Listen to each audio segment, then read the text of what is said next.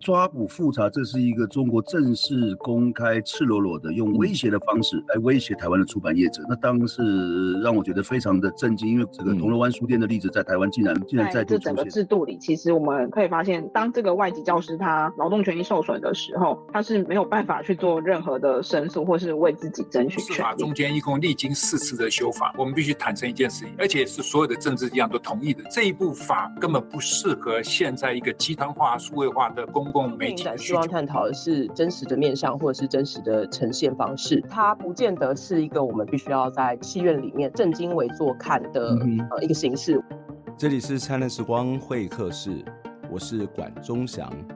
一起听见微小的声音。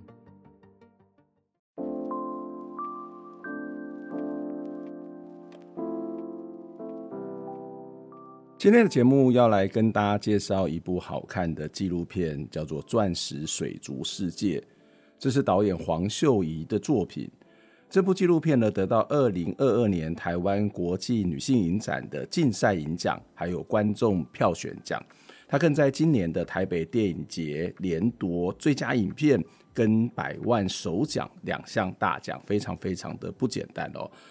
过去只要谈到台湾的经济奇迹，就会出现手拿着手提皮箱勇闯全世界的中小企业老板，这样的形象其实深植在许多台湾人的心里。一个国家的人民要到哪里去做生意，除了自己的意向跟才干，也和政府的政策是有关系的。钻石水族世界就是在新南向政策的背景之下，一位前往缅甸发展的台湾养殖虾技术师小杜哥。他在缅甸跟当地的缅华混血的小叔来一起工作，一起开启名为“钻石水族世界”的养殖虾场的生意。不过，这一部纪录片并不是要谈什么伟大的台商故事，在片里面除了描述台商在东南亚做生意的种种艰难，也看到包括劳资、性别、种族、阶级等等的隐藏性的权力关系。接下来，我们就来听导演黄秀仪的专访。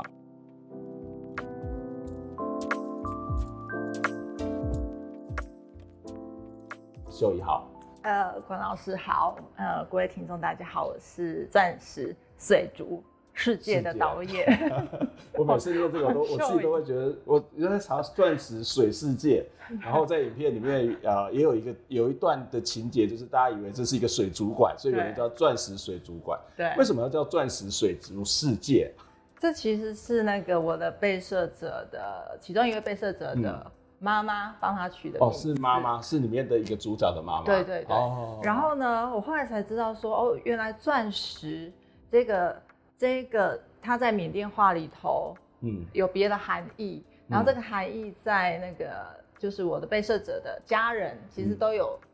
钻石的这个音在他们的名字里头。哦，是哦。对，这是我后来很后来才知道的一件事情。所以你一开始，但是我在影片里面完全没有 catch 到这一点。这也是我后来拍完了之后才、嗯、才知道的。哦，对。哦、那当然，钻石字面上来讲，它就有它的一个关于、嗯、呃。金钱或者是财富这个含义在，嗯嗯。嗯、那水水族水族就是一个大海里面的生物们，嗯、就是鱼货啊这些东西。那世界，嗯，舅舅有一个很好的诠释，就是哎、欸，他们希望可以把这个东西。带到缅甸，或者是说带到全世界，嗯，就是有一个自己心里面的想法，就是要征服全世界，也没有，或者是闪亮全世界的那种感觉，闪亮闪亮。好，那你这部片子的这个评语是哦，就是那个导演的呃，应该讲说台北电影节的评语是说，以极低的预算，横跨多年的时间，坚持不懈完成制作，然后在大量素呃大量的拍摄素材中梳理不同价值观。的人们寻求翻身致富的生命历程，然后并以真诚来打动人心。那刚刚有谈到这个，其实跟一个发大财的梦想是有关的。可是，在前面其实我觉得还蛮有趣，这似乎是台湾很多纪录片工作者都会遇到的状况：极低的预算，横跨多年的时间，坚持不懈的 完成制作。可以稍微先简单谈一下，到底预算有多低，然后花了多少的时间？那坚持不懈也代表是遇到很多的困难嘛？嗯，我的这支片子，其实我我我的心里面的目标是可以到。当时我在找资金的时候是希望可以到四百万，嗯嗯，但是我后来整个后来 total 一直找钱找钱找到后置总共是不到两百万，大概一百八一百八十。这个包括你们长期在缅甸居住生活的这些费用，然后包括这些一般素材或者其他的这个摄影班，然后后制剪辑，对，这东西还不包含我自己的工作工作的费用，哇，真的很极低耶。那拍多久时间啊？我前后大概就是横跨了五年，五年，从二零一七年我就开始在找人，嗯，然后做填调，嗯，然后填调过程当中，其实我还去了印度、香港、中国，嗯、其实看了一些可能跟这个产业有关系的一些脉络，嗯，然后回来之后才开始有有一些可能现实的因素或者是一些考量，所以后来 focus 在我现在影片的主角身上，所以前后就是。五年的时间，嗯，这个到不同国家不是去参观水族馆啊，因为你拍的这个对象是一个养虾的这个产业，但是养虾的产业上台湾也有，或者在其他地方也有，嗯、但是你跑到很多地方，但是啊花了大概五年的时间，那预算在这么低的情况底下，那真的是非常非常的辛苦。待会我们再继续谈这个辛苦的过程，因为呃光是语言，光光是生活，光是在拍摄过程的张力跟孤单感。我觉得那个都不是一般人有办法去承受，然后你还要把它完成一部这么好看的作品，我觉得那真的是一件不容易的事情。不过一开始还是在请你先帮我们介绍一下这部片子的一个大致的内容，就是在以不以不暴雷的情况底下，我都每次想说访问这种比较还在 on 档的片子，我觉得这是最困难的，所以我把这个任务就交给秀妮导演。嗯，我的片子其实几乎百分之九十的素材都是在缅甸做拍摄的。嗯嗯那我跟随着一个台湾的虾农，嗯小杜哥，然后去到了缅甸。他那时候有合合作的计划，可能跟当地人合作的计划。那他去到那边之后，就发生了一些状况了。嗯、对，那这个状况可能要到片子里头，大家就会知道。嗯、那这状况其实还蛮严重的，蛮惊险的。对不对？对，蛮惊险的。那他也很幸运的遇到了我的下一个被摄者。嗯、那后来他们。呃，惊险度过之后，他们就开始合作。嗯、那在合作的过程，当然就是我我的片子的另外一个主角就是虾子啦，嗯嗯、就是一起养虾，然后希望可以在缅甸一起做一些事情。嗯、那当然他们去到从台湾去到那么远的地方，或者是说我的另一个被摄者，他其实是缅甸跟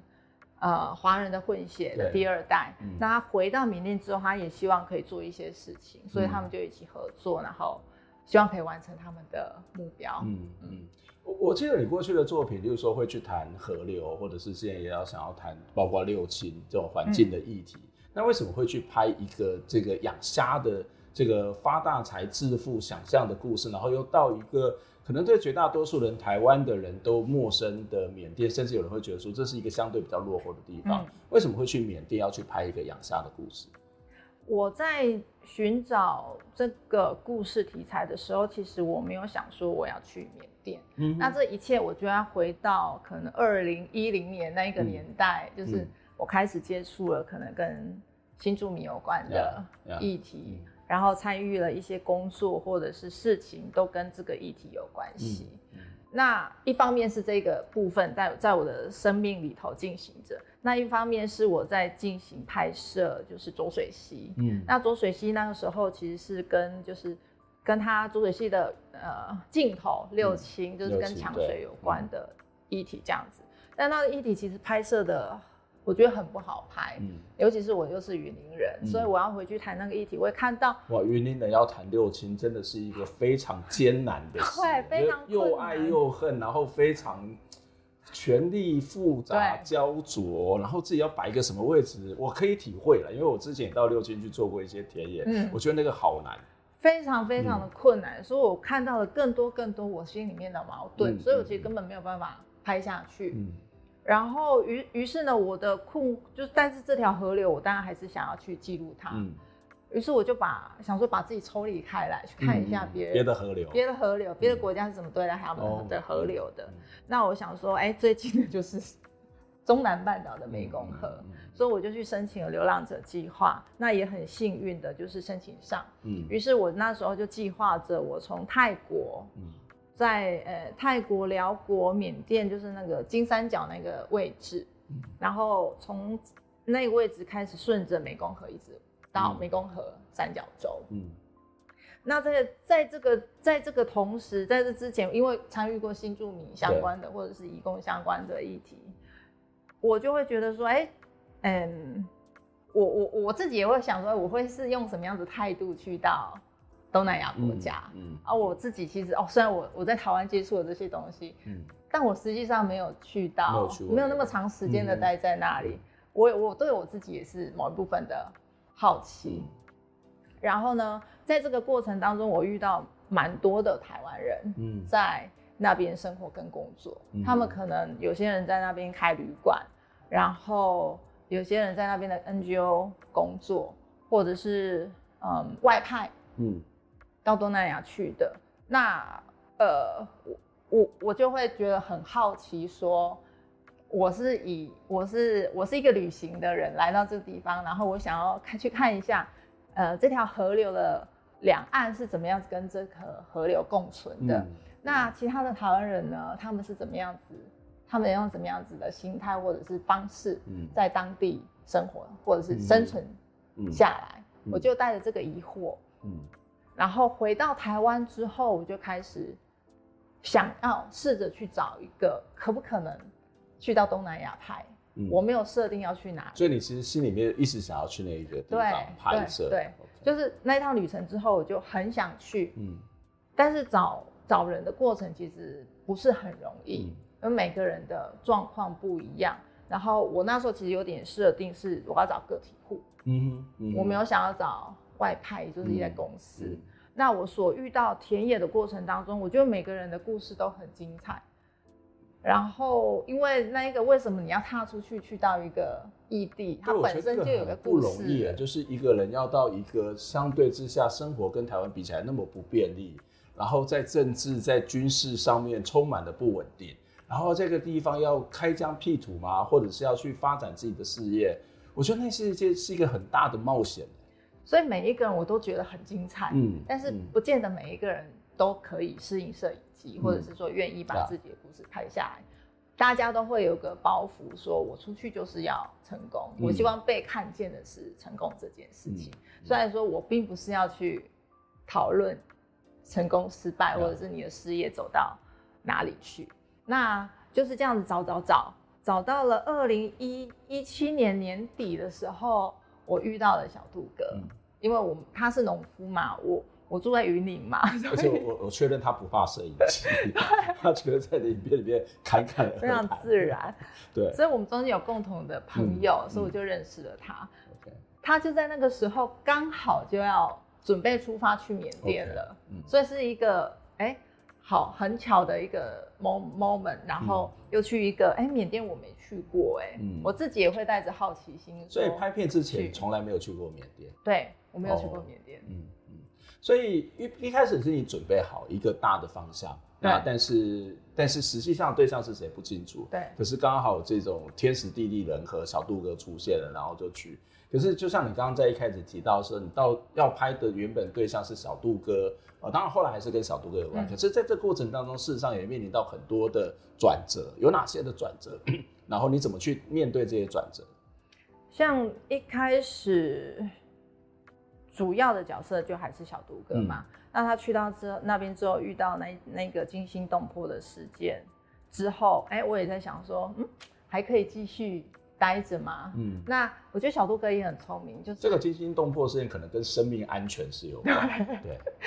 那他也很幸运，我觉得在在那个时候也很幸运，他就遇到了我的另外一个主角，嗯、然后语言又通，嗯，然后我的主角他的父亲二十年前就已经挖好了虾池，哦，就已经、嗯、对，那那个时候其实就已经有一些基底在了，那他们可以再重新整理虾池，然后重新再开始。嗯嗯所以也也，我觉得好像有一种冥冥中注定好，嗯、就是要往什么地方对去走。嗯，所以去到了呃，就是后来的被摄者的这个地方之后，新的算是新的虾场之后，我就开始要进入另外一个环境里面。嗯、那那个环境当然就不只是包含小杜哥了，嗯、就是更多的可能就是缅甸当地的人，嗯、然后在虾场的生活。还有在那边要怎么样子工作？嗯，下去这样子。嗯、那这个这个转折好像拍摄当下，其实有时候也没办法想太多，嗯、就是好像一种一股一股势，就是推着你往哪一个方向去。嗯、那当当然去到了呃小苏的，就是我另外一个被摄小苏的世界里头，嗯、会有另外需要花时间去跟当地的人培养。关系，那又是另外一个世界。对，你刚刚谈到小杜哥，都还是以台湾人为主，对的一个群体。可是到了小苏州，他就是以缅甸人为主。对，嗯，所以要进到这个世界，其实有蛮深的难度在的。嗯嗯、我觉得大概至少花了半年的时间才有办法，嗯，就是建立一个我觉得哎、欸、可以了的状况。不然的话，前面有蛮多时间，我们的呃。视角还是 focus 在小杜哥身上，嗯、但是很难免的，因为那个虾场其实是一个很封闭的地方，对所以我们也还是会拍摄到小苏或者是说其他的人。嗯、那那个摄影机的拿捏就非常的，我就非常需要小心。嗯，那也很有趣，小苏是一个他可以很很他是无话不谈的人，对，对他常常我是常常忘，我觉得他忘记摄影机虽然你的环境艰困，但是你的两个的主角两个被摄者。都是某种程度叫做很好拍的人吧，他 至少在外外外外外表上面，以外表上面来说是某种状况，内心世界又是另外一个世界了，对，没有没有错，所以就就他有他的难度在，可是好像也也也就慢慢的慢慢的进去这样子，那那个摄影摄影机摄影机当然花了蛮大的。力气再进入小苏他们的世界，嗯、比如像说，对他们来说纪录片是什么啊？呀我跟他们说纪录片，呀他们不不理解。嗯，然后你要举一个例子，比方哎像 Discovery 那样子啊，嗯、但他们的电视里头也没有没有 Discovery，没有，所以在文化经验上面是有落差，是有落差，所以我好难解释我要来这边做什么，嗯、我只能靠着时间日积月累的去让他们知道。然后很有趣，有一次小苏他他们终于。好像突然好奇，我们到底在拍什么东西？嗯，于、嗯、是我就把那个片段接上电视给他们看，哦、然后他们看了就哄堂大笑，就是笑成一团。我怎么会这样子？对对对，就是啊，那个，因为他们那时候刚好就是在推一辆老爷车，嗯嗯嗯、然后大家是很用力在推，连摄影摄、哦、影师都被叫下去要去推车，对对对嗯、那大家都推得很辛苦，然后然后从。荧幕里头看到自己的样子，嗯，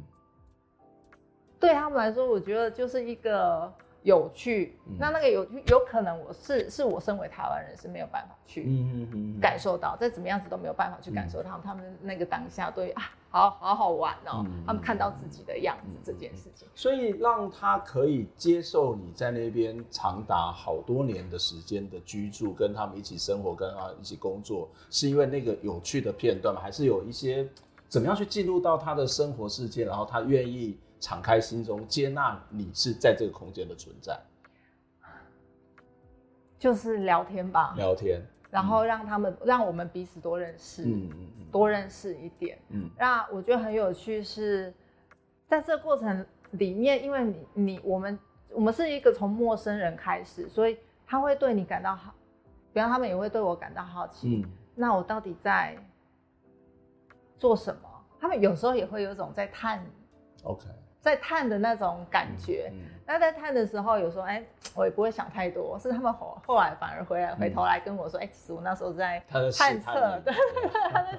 试探我。就拍片的过程常常会这样，彼此的探测，到底你在干嘛？你会不会侵犯我，或者是你到底在想什么？对，然后他们也很可爱，后来我说，哦，我其实那个时候是要试探，试、嗯、探你这样。那我那个耐心，我觉得是在是比在台湾拍片需要花更多更多更多的。嗯、像那个我的片子里头的最后出现的那个九九，嗯，我们的语言更不通，然后然后他其实不喜欢摄影机，哦、他从一一开始我就很清楚知道他不喜欢摄影机，嗯、所以他会在摄影机面前摆很多，比如像说挡摄影机的镜头，嗯、或者是说比爱心的镜头，嗯。然后做鬼脸的镜头，嗯、很清楚让我们知道，所以我其实都跟他一直在保持着某一个我觉得可以的距离，嗯，那也就不会再多更靠近多一些，嗯、除非是工作上面可能事件在进行这样子。但是到最后这个角色越来越重要，对，我在想，天哪，我该怎么办？嗯，所以那时候我他可以，他好在是可以，也也是可以稍微用中文去沟通，嗯，但是稍微而已，很多时候还是不能不能讲。所以这时候其实很多时候，我好想要再多了解他一点，嗯，可是好多时候我都必须让自己放下摄影机，嗯，就是放下摄影机这件事情比拿起摄影机还要。更困难，嗯，比如像是说他们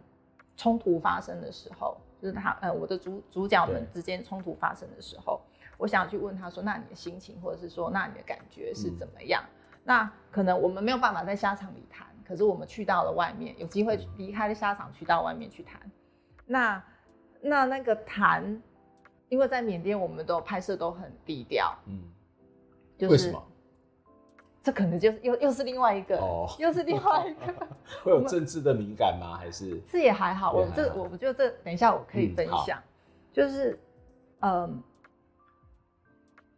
我们到一间餐厅，然后我们坐下来，嗯、然后我又在问他说：“嗯，这里不是虾场，师傅也不在旁边，嗯、你可以告诉我，就是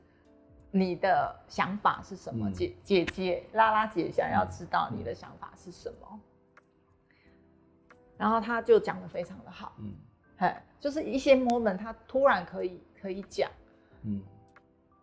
但是呢，我们的那个身边是警察。哦，嗯、所以没有办法把摄影机给拿出来，非常多的这种，因为我必须要顾虑他的心情，嗯、就是让他有安全感，嗯，很多这种时刻，然后一直到一直到某一次，就是他要出去剪头发，嗯。然后我又想跟他出去，就我就是一直努力的跟他再更靠近一点，然后甚至有时候我可能摄影机也没有带出去，嗯，然后我们我跟摄影师说，如果有机会可以拍到的话，我们就用手机拍就好。嗯嗯、那手机上基本上它体积小，它也比较不会有一种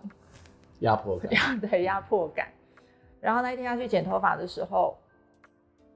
第一次去了两次，去了第一次的时候，那个理发厅是关着的，嗯，但是理发厅的周遭是比较脏乱一点。然后，但那时候我们有拍他下车，嗯，他不让我们拍，嗯。然后慢慢的、慢慢的，我开始可以理解说，他内心其实有一种，也是会知道我们在看他，嗯。那那一个缅甸的样子，不是他想要被看见的样子。Okay. 他有一个，也有自己心里面的想望，这样子。嗯、那到了第二次去的时候，他让我们拍了，嗯，就是第二次要去剪头发的时候，他让我们拍了。然后那个那个时候拍的时候，他就是一个帅帅的样子，嗯，然后呃。剪那个摄影师也很厉害，嗯、就是他舅舅剪完之后换我的摄影师，而且他也要剪，嗯、所以就是透过很多很细节的地方去让他觉得说，哎、欸，我们我们其实是想要了解更多一点，嗯、那也希望你可以试着就是 接纳我，对对，接纳我们多一点就好了。嗯、对，那那一次那一次剪头发的时候，是我第一次觉得说。我我进入到他的世界里面去了，嗯、即便是那一次也是用手机拍而已，嗯、然后那一次也没有，虽然没有没有剪到片子里头，但我觉得那那个当下，我觉得比起拍片子到最后会剪成什么样子，嗯、在那个 moment，我觉得我非常的自己非常的开心啦，嗯、就是我用我的方式，然后进到了他的世界，嗯、然后他愿意敞开多多一点。我觉得这里就有一些蛮有趣的地方，例如说你要进入到他的世界，然后你跟他私下再有一些互动。可是我们有时候会有些人会觉得说，纪录片不就是应该去纪实吗？嗯。然后其实在这部片子当中，导演的角色其实是有点吃重的 哈。然后里面后面还有一些所谓的和解的过程啊。那这个其实是一个很有趣的，可能会有人会谈到所谓的拍片的伦理的问题。另外一部分，我觉得这部片子其实跟《神人之家》。有一点点类似的地方，就是那个都是家庭或者是那个亲密之间的张力。可是《神人之家》呃，阿良导演是他在里头就是一个张力的这种呃缓解，或者是他怎么拿捏。另外，但是你这个部片子里面事实上是各种不同的角色，那他其实也有不同的族群、不同的文化、不同的阶级，不同的种族的这种所谓的张力的关系，甚至包括牢固的关系在里面。待会我们要请秀仪再继续跟我们来谈这部片子，就是这部片子里面很多的多重的角色的这种交错。那在里头，你在这样的一个过程当中，那个张力有没有有没有张到你的身上？然后你怎么去面对这个问题？然后还有一些包括有趣的一些伦理的问题。我们先休息一下。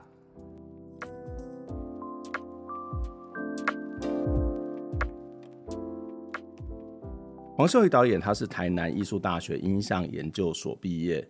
他在二零一一年的时候呢，因为执行了台湾南方影像学会所举办的新著名影展，从此开始去关心台湾新著名的现况，同时也开启了对东南亚国家的关注。我大概也是在那个时候认识秀仪的。这部纪录片得到了本届台北电影节的最大奖百万首奖。它的得奖原因呢，评审是这么说的哦：以极低的预算，横跨多年的时间。坚持不懈完成制作，在大量拍摄的素材当中，梳理不同价值观的人们寻求翻身致富的生命历程，并且以真诚的态度打动人心。虽然我知道秀仪长期关注东南亚的一些议题，她也到那个地方去流浪好多次，但是她拍出《钻石水族世界》这部作品，还是让我十分的佩服。不仅是资金、生活环境，还会面临到语言的种种限制。但是，我想更艰难的，应该是他在这部片子里头的自己的角色。他甚至在片里面说自己是共犯。秀仪接受《放映周报》的访问时，曾经说过下面这段话：“我进到片子里，是我自己要跟这支片子道别。他在第一版的时候就被剪进来了。”但是我当时很难接受自己在影片中展现脆弱的一面。我原本认为自己应该要很强悍的，而且我也很怕别人说温情煽情，所以我明确的说，我不要放。后面的版本就没有这个部分。我想这就是《钻石水族世界》非常好看的地方。这样的一个挣扎冲突，不仅是在台商小杜哥，或者是说缅甸的女孩小苏的身上。事实上，我们在导演的身上也看到了各种不同的挣扎，各种不同的艰难。接下来，我们就要继续请秀仪来跟我们分享拍这部片子的历程，以及他对东南亚国家的一些观察跟看法。在我们进下段节目之前，也期待您可以透过捐款的方式来支持我们。我们的捐款的相关的讯息在节目的说明栏里头。透过您的捐款，才能够让独立媒体走得更远、更好，做更深入的讨论。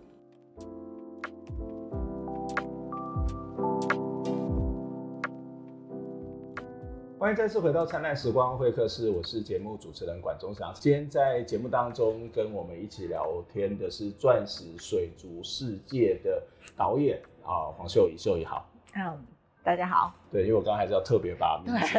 你 就发现我还是很紧张，怕把名字念错。那这个这一部《钻石水族世界》是今年台北电影节的最佳纪录片，同时也是啊、呃，这个今年台北电影节的这个百万首奖哦。那这百万首奖，当然，我觉得台北电影节在整个台湾的影展当中是一个，虽然它是一个地方，但它事实上已经越来越国际化，然后也是越来越受到很多的这些影视工作者的瞩目，包括这个纪录片，包括这个剧情片，都是一个非常重要的一个一个一个一个场所。那当然，在这部片子里面，事实上它把我们带到了缅甸。去看当地的台湾人在那边怎么去工作，怎么去生活。所以在上段节目当中，其实呃秀仪大概也跟我们讲到，里面有几个主角，一个是小杜哥，一个是呃小苏啊，那另外就是小苏的老公九九。那这三个其实之间啊、呃，但是他们都会叫这个小杜哥叫师傅嘛，对，所以他们其实是有一种师徒的关系嘛。然后事实上也是小杜哥应该也是某种程度的出资者，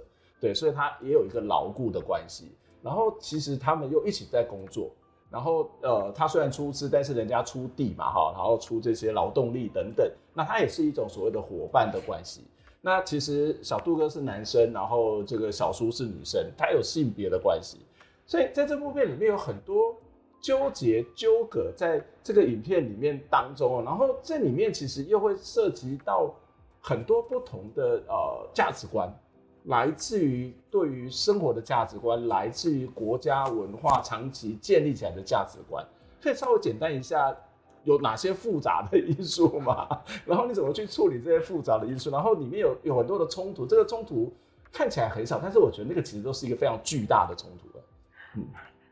这就是很复杂的，这是这部片子好看的地方。我说实在，就是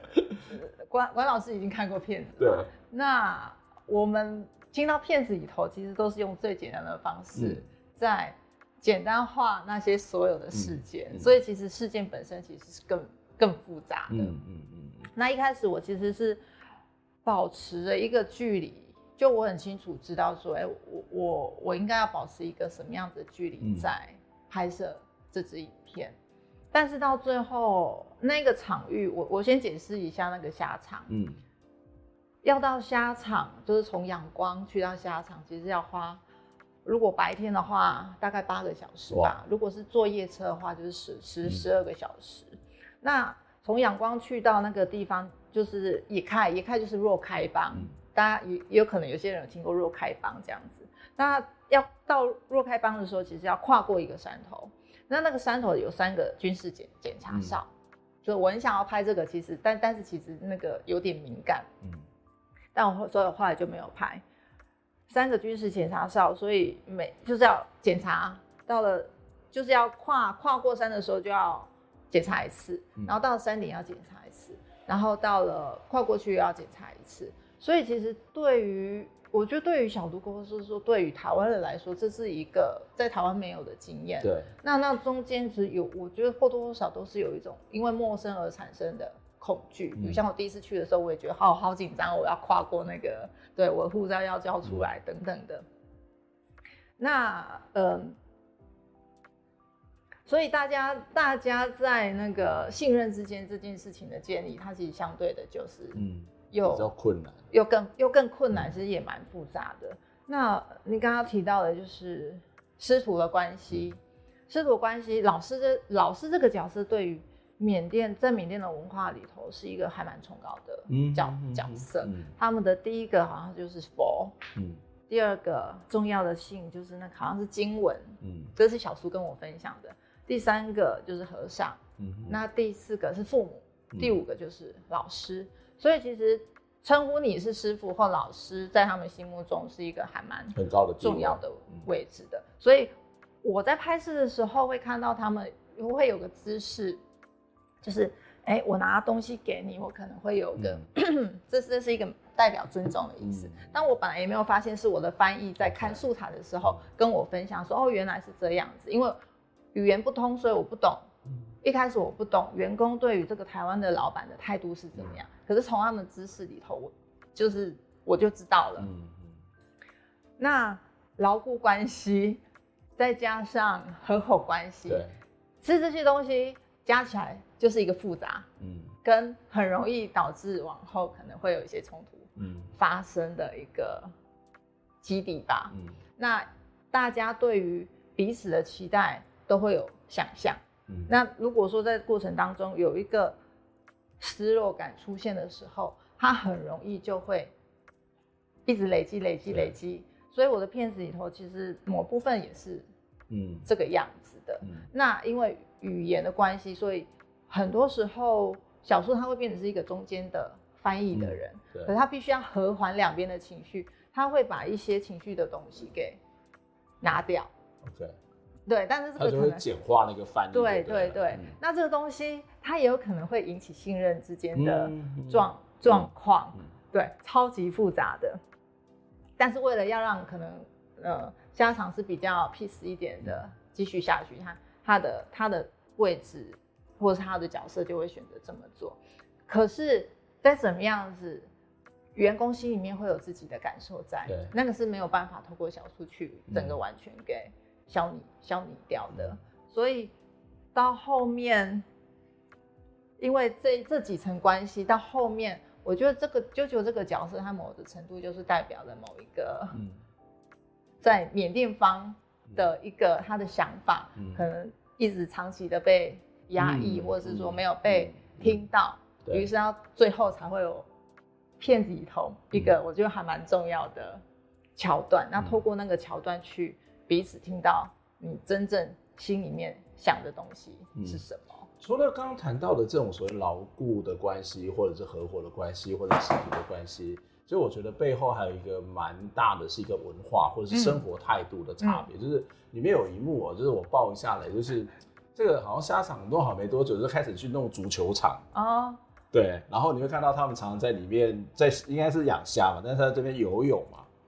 那这个其实他们也一样在努力的生活，可是小杜哥也是另外一个在努力的生活。他代表某种的台商，或是某种早期的台商，就是拿着什么零零七的手提箱，然后去全世界。但他没有拿手提箱嘛，他是一个相对像那个草根性比较强的人。嗯、所以很多的冲突会是这两个国家，或是这两个生活形态下所造成的结果。没有，没有错，嗯、这个是这个是就是有点回到我为什么。想派台湾人去到东南亚，嗯嗯、我觉得这个部分就是呈现一个我们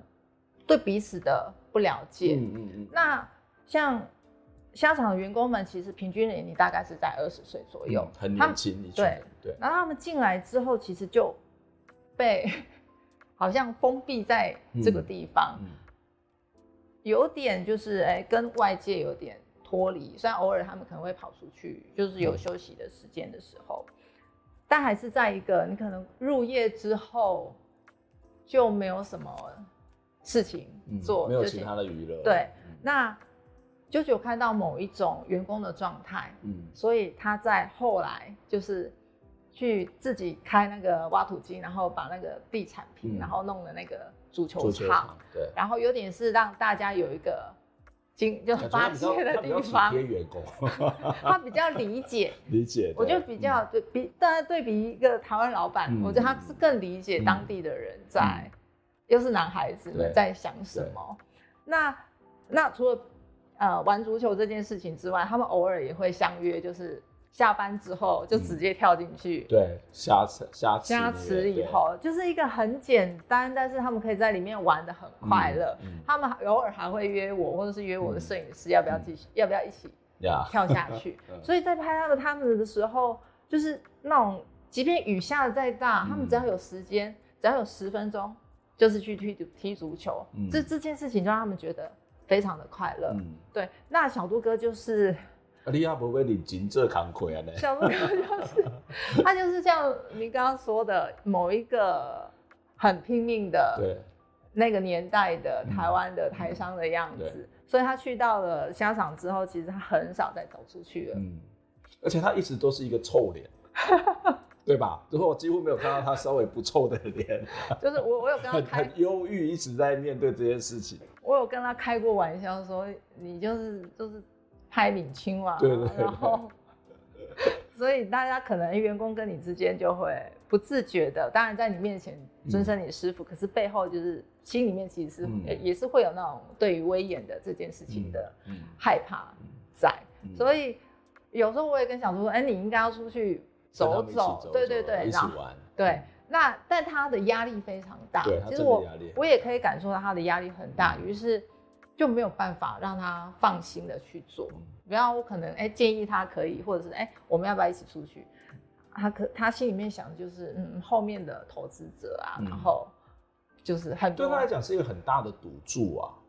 就到那一边，然后后面还要欠钱跟他去投资，然后他还要面对那边当地不稳定的政治、不稳定的商业的状况。嗯嗯我觉得你要让他开心起来，好像也不是太容易耶。对，没有错。嗯，对。所以那个地方，事实上，我觉得这个场域很有趣哦。这个场域，包括在它是一个很封闭，所以我们看到在封闭的当中，这些不同的角色在里面有很多的张力。然后它的语言上面也是不通的，在语言上面就是可能会有呃，最主要是国语嘛，华语跟所谓的缅甸语之间的交通，嗯、然后有时候会有一些三不时小小杜哥会有台语。然后会有一些一些英文，好，然后非常混杂的这个过程。那这个当然是在里面会看到张力，可是这个张力也会在你的身上发生吧？我的意思是说，呃，你在语言上面怎么去跟他们沟通？因为你第一次到缅甸，然后刚刚也听说你也不太懂缅甸话，嗯，那必须要回过头来翻译。然后另外，然后现场也没有翻译，然后又是在那个封闭，那个封闭不是只有他们工作封封闭，你也很封闭啊，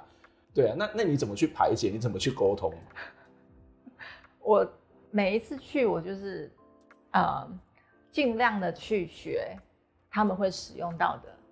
语，呃单字，其实只能说单字啦。然后透过这种方式，再加上肢体语言，一样就是混杂的中文、英文来做沟通。嗯、那员工们其实他也想要知道老板说什么，嗯、所以员工们其实也就还蛮认真在学中文的。嗯、所以就是用这种交叉使用四种语言吧，对，在做沟通。那中间当然会有很多的错误或者是误会，对，会做产生。那因为在那个环境里头久了之后，好像也就变成是一个。哎，犯错就犯错啊，误会就误会，对。但彼此都知道，到最后我们要想要传达的东西是什么。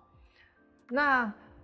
因为那里很很封闭嘛，所以我平常拍摄的时候，这要讲到，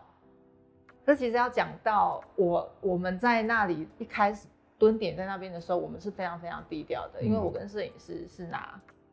观光签。哦，OK，对。然后到后来，钻石水族世界这个公司成立了之后，我们开始可以拿商务签。嗯，可是即便是拿到商务签，在缅甸的规范里头，还是不可以待在一般人家的家里头，嗯嗯、除非你是拿到那种工作工作签，嗯、就是它有不一样的规范在。嗯，所以有大半年的时间，只要有外地人、外面的人来，旁边有个小孙子。我跟摄影师，甚至小杜哥，我们通通都要跑去躲起来。嗯，然后一直到了某一个阶段，就是片子里头那一个省长来了之后，嗯、这个地方获得某一种认证，对，我们开始可以出去了。嗯、但是可以开始出去的时候，出去我们带着摄影机，因为我们好想要出去哦，去拍一些外面他们去到外面的样子，我们只能待在车子里头，嗯、还是一样继续低调。哦然后是又再过了好几，又可能又再过了好几个月，又再下一次之后，我们可以下车了。嗯，就是慢慢慢慢的一直在往前，然后到最后面，我觉得彼此之间的信任感已经建立到某一个程度的时候，我们开始可以拿着摄影机出去外面做拍摄。嗯，那到那个时候，只要小苏或者是啾啾他们要出去，我跟摄影师就会，哎、我也要跟，你要去解放一下，除了去工作，也是要稍微疏解一下。因为我觉得那个我在那个小屋子里面，就算到那个虾池，也是一个很紧绷的地方啊。对，嗯、所以所以我们可能哎、欸、去到那边也不是要特别要，不是跑去玩，我们可能是出去吃一碗面，嗯，然后去。呼吸一下，嗯、然后去外面的菜市场买一个东西，嗯、都觉得嗯，这是一个蛮大的满足了。嗯，嗯，在里面其实也提到，我们刚刚在前面提到你的角色，就是你其实常常会是这些紧绷压力或者紧绷对象的一个疏解的，有点来跟你告白，嗯、或者告啊、呃、这个所谓的这个告告白某种心理的状态，或者是你某种是要心理咨商，或者来找你抱怨。那但是你又要回去安慰他，或者是你可能要去帮他做某种的排解。然后觉得这影片的最后半部就是一样，我还是报一下，就是有去跟这个小叔去道歉，好，嗯、那就觉得自己做了什么事情，然后对他不太对。那你怎么去看你的角色啊？就是你基本上已经已经不是一个客观的第三者，你甚至就是里面的成员了。你甚至就是在里面的成员，就是你就是变成是。而且还是一个呃一个一个连接的连接的环节，这这很难很难拿捏，就是你要去，我觉得难拿捏两个部分，就是说你到底要听他的还是要听他，嗯、你可能会有打个弄来给你倒，你可能有立场，嗯、那这时候你该怎么办啊？第二个就是你是一个拍摄者，那拍摄者你管人家那么多，会不会出问题？嗯，这完全不是我一开始想象的 样子，那我一开始是就是。一个保持一个距离，在看他们所发生的所有的事情，但是慢着就是，嗯，慢慢的，他们彼此之间就是延续刚刚上一个问题，他们开始有一些状况出现了之后，嗯、那里又是一个封闭的地方，嗯，大家就会跑来，嗯嗯，嗯就是好像我我对他们来说好，好像又是一个外来的，对、嗯、对，彼此一直长期在待在那里，我跟摄影师是偶尔。回来台湾，然后又来，嗯、好像是一个相对看起来是比较外外在外面的一个、嗯、一个人，嗯、所以他们就很会很会很自然的就讲啊，那个他发生什么事情啊，啊怎样怎样，之类的。然后慢慢慢的、慢慢的，其实我也不想要，有时候我也不想要知道这么多。不行，八卦也很累，真的。然后慢慢的发现，我的角色开始在改变了。那包含说，可能方圆几十公里只有我一台电脑，他们可能为了一个文件，嗯，找不到人可以处理，嗯、就变我电脑要搬搬出来帮他们处理。所以那个关系其实一直在变化，一直在改变当中。好，那那我就觉得我我我感觉到在一层，那我就我就跟我声音就是说，我我觉得好像没有办法，嗯，办办法照着可能我原本的想象那样去做。好，那我们就因为在就是在这个环境里头嘛，我也不避讳的，就是让观众知道说这个环境就是这样子。嗯，那被我被 cue 到的时候，我没有办法拒绝或没办法呃躲开的时候。嗯那不就把我拍进去？嗯嗯。那如果是你的话，我就拍你。嗯。我们就一起进到这个，有点像一起进到这个片子里头来。那那时候我当然也想不到说后面还会发生的事情，或者是说，哎，剪到剪接要怎么该怎么去剪。我只是针对当下的那个转变来做这样子的一个处理。嗯。但是在里头，我觉得还是还是有作为一个我作为这支片子的导演的。某一个界限，界限在，比如像小小杜哥来跟我抱怨的时候，我不会去告诉小苏，嗯、就是像片子守秘密，就是片子里头，嗯、老师我看到的，嗯、我不会去告诉，因为我觉得那个讲了之后会让事情更复杂，我就会变成一个散播，嗯、很容易会变成这样子。然后小苏跟我说的，我也不会去跟小杜哥说，嗯、我可能顶多。在某一些时刻，我我需要拿起摄影机来拍的时候，我我们两个的对话我会拍下来。但有些有更多时候，我是没有拿起摄影机来的。我那时候就必须把我自己切分掉。我现在不是导演了，嗯嗯、我现在可能是你们的朋友。这应该蛮难的吧？非常非常困难。嗯、所以在这个角色里头的时候，我就不会去，我就绝对不会去告诉对方说他他的他他在抱怨什么，他在抱怨什么，因为那个事情更复。更复杂，可是我可能会跟他们说，我觉得你也许可以往什么方向去试试看，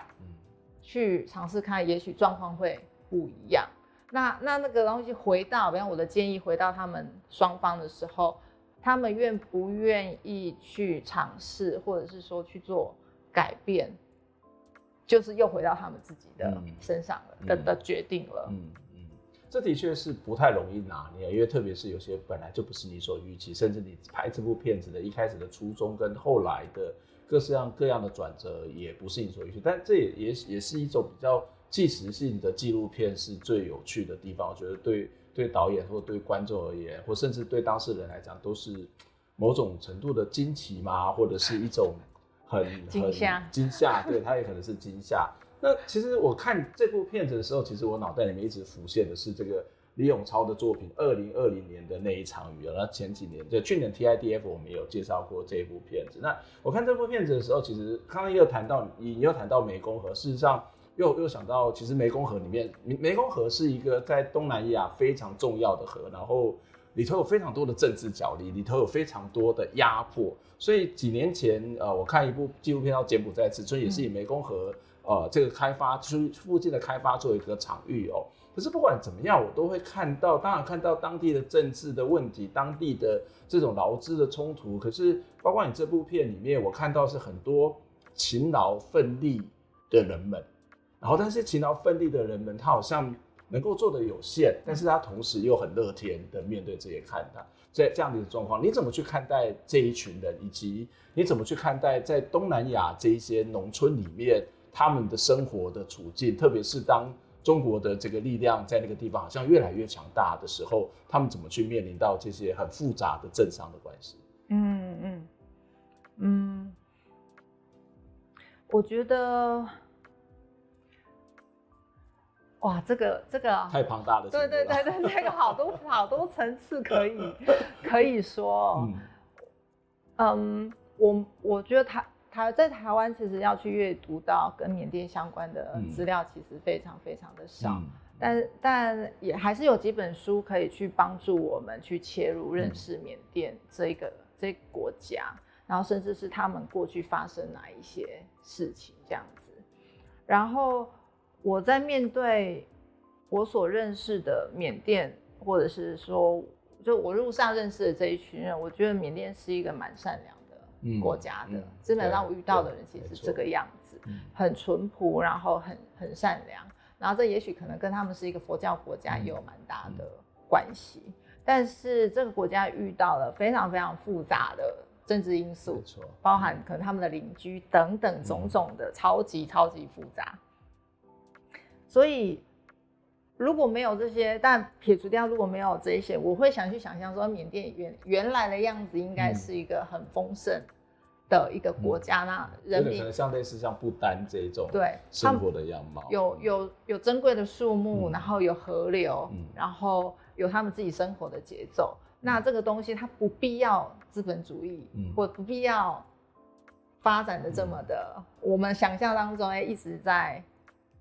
所谓文明的进展，或者是城市的发展，什么社会的发展，这些有的没有的，他有他自己的方式在。那那个东西，我觉得非常的珍贵，嗯、因为回过头来，可能他台湾已经没有对这种这种、嗯、这种生活方式存在。嗯、那那东西是简非常简单，可是它也相对，我觉得抛弃掉，就相相对也就没有更更有压力啦。嗯、所以像。啾啾在跟我分享，他后来看完这支片子就跟我分享，他说：“对，台湾人很努力，好拼哦，嗯、就是这也许是缅甸人应该要学习的，嗯，但是台湾人压力好大哦，就是那种他说的快乐，也不是说哎，只是在追寻快乐这件事情，而是在一个范围或者是秩序里头，去让自己过着一个比较轻松愉快的心情的某一种态度。”态度这样，他跟我分享的部分是这样。那回过头来，我觉得中南半岛是一个资源丰富，但它在某一些经济的势力范围是相对比较弱弱势的。比如像我去到湄公河，湄公河的沿岸都是在做水利开发，非常非常多的水坝。这些水电其实很多时候都是呃出资者都是中国或者是泰国，是相对比较实力比较。所谓经济实力比较强的国家，那留在当地的其实还是比较少。嗯、那当比方哎、欸，可能十八留在当地，为什么？因为可能当地没有用到这么多的，嗯，的的电力。嗯，那这个好吗？就是好，他们还维持原来的生活，可是他们其实，在生活当中不知不觉，一个珍贵的东西是被拿走了。嗯、可是他们可能因为人民的个性比较不会去争，不会去。但那个东西又就就很可怕，某一天可能回过头来意识到了，可能这条河流其实已经被破坏的差不多了。其实现在的问题其实蛮严重的，嗯，因为上面水坝拦下来之后，到越南它就开始盐化，对，海水倒灌盐化，所以对于对湄公河三角洲来说是一个很大的威胁。嗯，然后我也有遇过，就是途中是在。呃，中国、辽国、缅呃边境的 NGO，他们在关注中国，呃，就是辽国有一些边境会把地就是租给中国，然后去种香蕉。嗯嗯、那这个一大片的香蕉田，就是种出来就是回呃回到中国去，可是它已经破坏了原本的森林跟土地。那再怎么样，还是有人是依靠着森林在做维生，嗯、所以。很多时候，当地的人，我觉得还没有资讯还没有快到让他们去意识到说，天啊，这些事情很快的就会骤变的，就很像那个柬埔寨之春里头的，嗯、为什么当地的人要去抵抗那个开发那个那个湖泊的周遭？我觉得是一样的意思。嗯嗯嗯、其实缅甸也好，或者在其他东南亚国家，事实上是有很多人民的。但是因为他们面对的是一个强大的军政府，甚至某种对于所谓的开发发展的想望，嗯，那他其实这种反抗力量，他很容易就被被歼灭，然后这个在歼灭之后，或者是被冲击之后，那原来的生活的样貌，事实上就会面临到更大的挑战。那到底什么样生活是比较好？也许每个人都有不同的看法。可是如果不能够快乐，但是却很有钱，那这个快乐。呃，是不是真的快乐？哈，或者这可能是一个很大的。我觉得在这部片子里面的后半段，几乎都是变成一部哲学电影，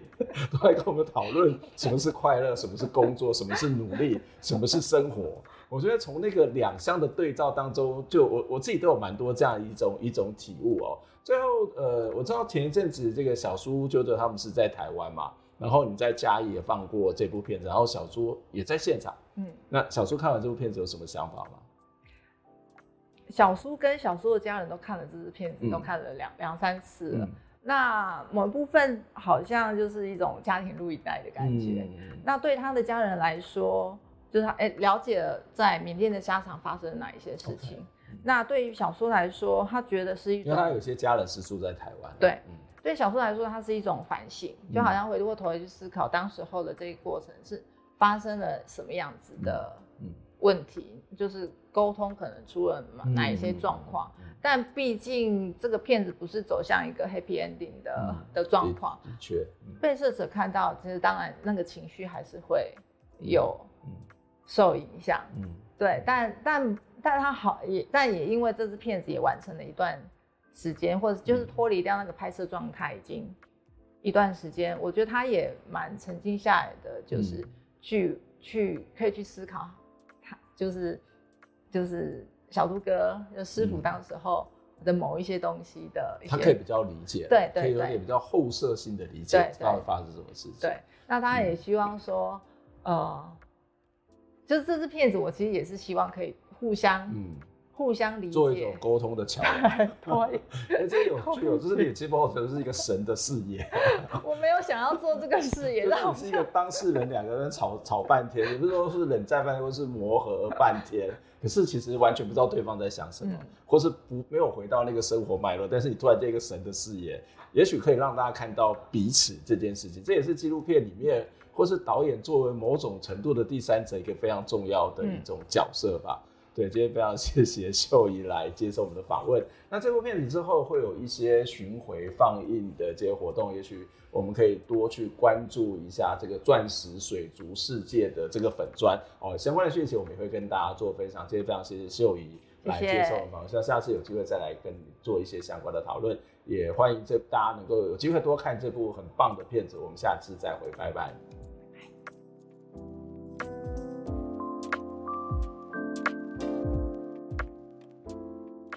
听完这期节目，你有什么样的想法呢？非常欢迎您可以留言来跟我们分享您的看法、您的感受。当然，也期待您可以透过捐款的方式支持我们，或者订阅我们的节目、分享我们的节目，不管是 YouTube 或者是 Podcast 频道。谢谢您的收听，下周再会。